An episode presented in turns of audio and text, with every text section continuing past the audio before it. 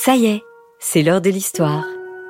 Aujourd'hui, je vais vous raconter l'histoire extraordinaire de la soupe de pierre. Un livre signé Evelyne Brézou-Pellen et Roland Garrigue aux éditions Didier Jeunesse.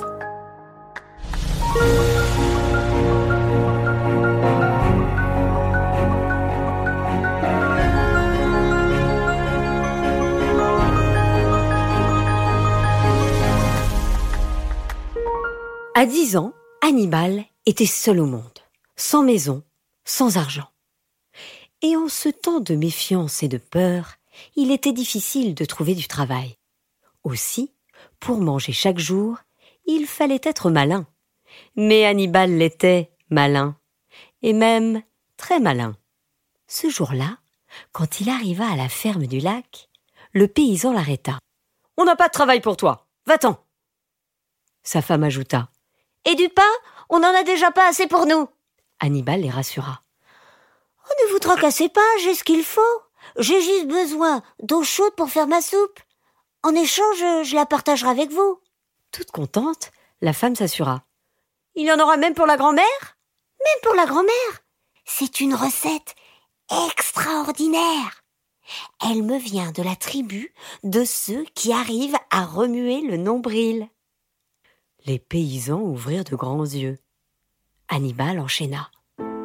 Ils habitent entre ceux qui ne mangent que le croûton du pain et ceux qui ont les cheveux sous les pieds. Quoi? Mais si, vous savez, après la tribu de ceux qui jouent avec des dérons et avant ceux qui préfèrent la coquille à l'œuf. Bref, euh, c'est eux qui m'ont appris à faire la soupe de pierre. Et Hannibal sortit trois cailloux de son sac. La paysanne s'étonna. Une soupe de pierre? Alors ça, je vois bien la recette, hein, parce que les pierres chez nous, euh, c'est pas ce qui manque. Et n'en croyant pas sa chance, surtout qu'elle n'avait pas été très aimable, elle posa vite le chaudron au-dessus du feu. La grand-mère s'assit près de la cheminée pour le surveiller. Et en attendant que l'eau chauffe, Hannibal raconta. Je suis aussi passée chez ceux qui ont les dents en arête de poisson. Leur chef est si méfiant qu'il a toujours peur qu'on l'empoisonne. Euh, je veux dire euh, qu'on l'empoisonne. Alors, il fait d'abord goûter sa nourriture par tous ses valets. Et quand les plats arrivent sur sa table, il n'en reste presque plus. J'aimerais bien être valet chez lui, souffla le fils, émerveillé. Attention s'exclama Hannibal. L'eau commence à bouillir. Regardez Je jette mes pierres d'un coup Cette soupe doit cuire longtemps. Ça irait plus vite si on mettait un poireau dedans. Hein, mais si vous n'en avez pas. Un poireau? fit la paysanne, pressée de voir le résultat. Oh, je dois bien pouvoir en trouver un au jardin. Elle revint avec deux poireaux pour gagner deux fois plus de temps et les glissa dans l'eau. Hannibal reprit. Et le clan de ceux qui ont un poil en forme de tire-bouchon dans la main Vous connaissez? Comme ils ne peuvent pas travailler, ils sont encore plus pauvres que vous. Et ils sont obligés d'envoyer leurs enfants à l'école. Parce qu'ils n'ont pas l'argent pour leur acheter la potion de science. La potion de science? s'ahurit le fils. On la boit et on sait tout, plus besoin d'apprendre. Alors là, soupira la fille, c'est drôlement tentant. Hannibal hocha la tête. Moi-même j'en ai bu. C'est pourquoi je connais plein d'histoires. Il se pencha sur la marmite. Je dois me taire, car cette soupe n'est pas assez consistante. Il faut que je la remue sans arrêt. Quelques pommes de terre auraient tout arrangé, mais bon, c'est difficile à trouver, hein. Comme il ne disait plus rien, la grand-mère sortit des pommes de terre d'un panier caché sous sa grande jupe et les ajouta dans la soupe. Raconte. Eh bien, le chef de la tribu, de ceux qui cultivent des oranges avec la peau à l'intérieur, avait une armure en cuir. Et un jour, il entend dire qu'il en existe en fer, plus solide. Alors il en veut une, même si elle est plus lourde. Puis, il apprend que les grands chefs en portent une en bronze, beaucoup plus belle. Et il en achète une. Elle pèse davantage, mais tant pis. Attendez, je, je touille la soupe. Ah, elle est un peu palichonne, hein. Une carotte lui aurait donné meilleure mine, hein. Dommage qu'il ne vous en reste plus. Oh se rappela le paysan. Une carotte? Moi, j'en ai peut-être encore dans la réserve. Je, je vais voir. Il fit l'aller-retour en vitesse, jeta trois carottes dans la soupe et se rassit. Alors, euh, l'armure en bronze Oui, et là, le roi a pensé qu'il y avait encore mieux. Une armure en or. Il a fait payer des impôts à son peuple pour se l'offrir.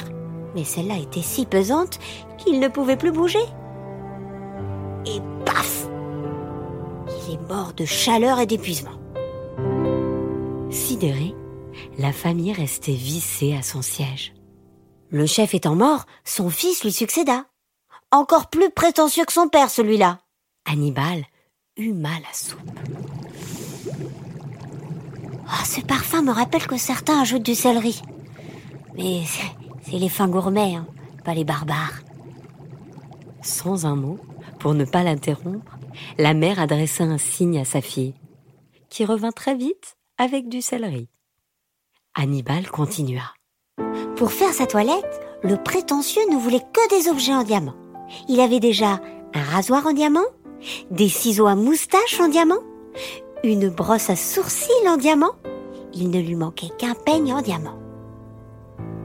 Hélas, c'était difficile à trouver. Il envoya son coiffeur en chercher un de par le monde, et en attendant son retour, il ne se peigna plus. Un jour enfin, le serviteur revint, épuisé. Il avait trouvé le peigne. Malheureusement, le roi avait vieilli. Il n'avait plus de cheveux. Ils se mirent tous à rire, et Hannibal précisa Le coiffeur avait vieilli tout pareil, mais lui avait conservé ses cheveux. Vous savez pourquoi? Il mangeait du lard chaque jour et croquait aussi des oignons pour protéger sa santé. C'est pourquoi les petits malins mettent du lard et des oignons dans la soupe de pierre. Ça me fait penser à cette femme qui détestait le lard et les oignons. Elle ne mangeait que des nougatines du matin au soir. Et ce qui lui est arrivé? Il rit en y pensant, et comme il se taisait, le fils chuchota. Je cours emprunter un oignon au voisin. Pendant ce temps, la mère détacha un bout de lard fumé pendu au plafond et le débita dans la marmite. Dès que l'oignon arriva, le conteur poursuivit.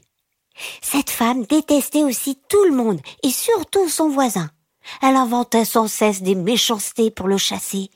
Elle abattait ses pommes à coups de cailloux. Elle jetait des ordures dans son jardin. Elle faisait du bruit au milieu de la nuit. Et même un jour, elle frappa son chien. Là, ce fut trop.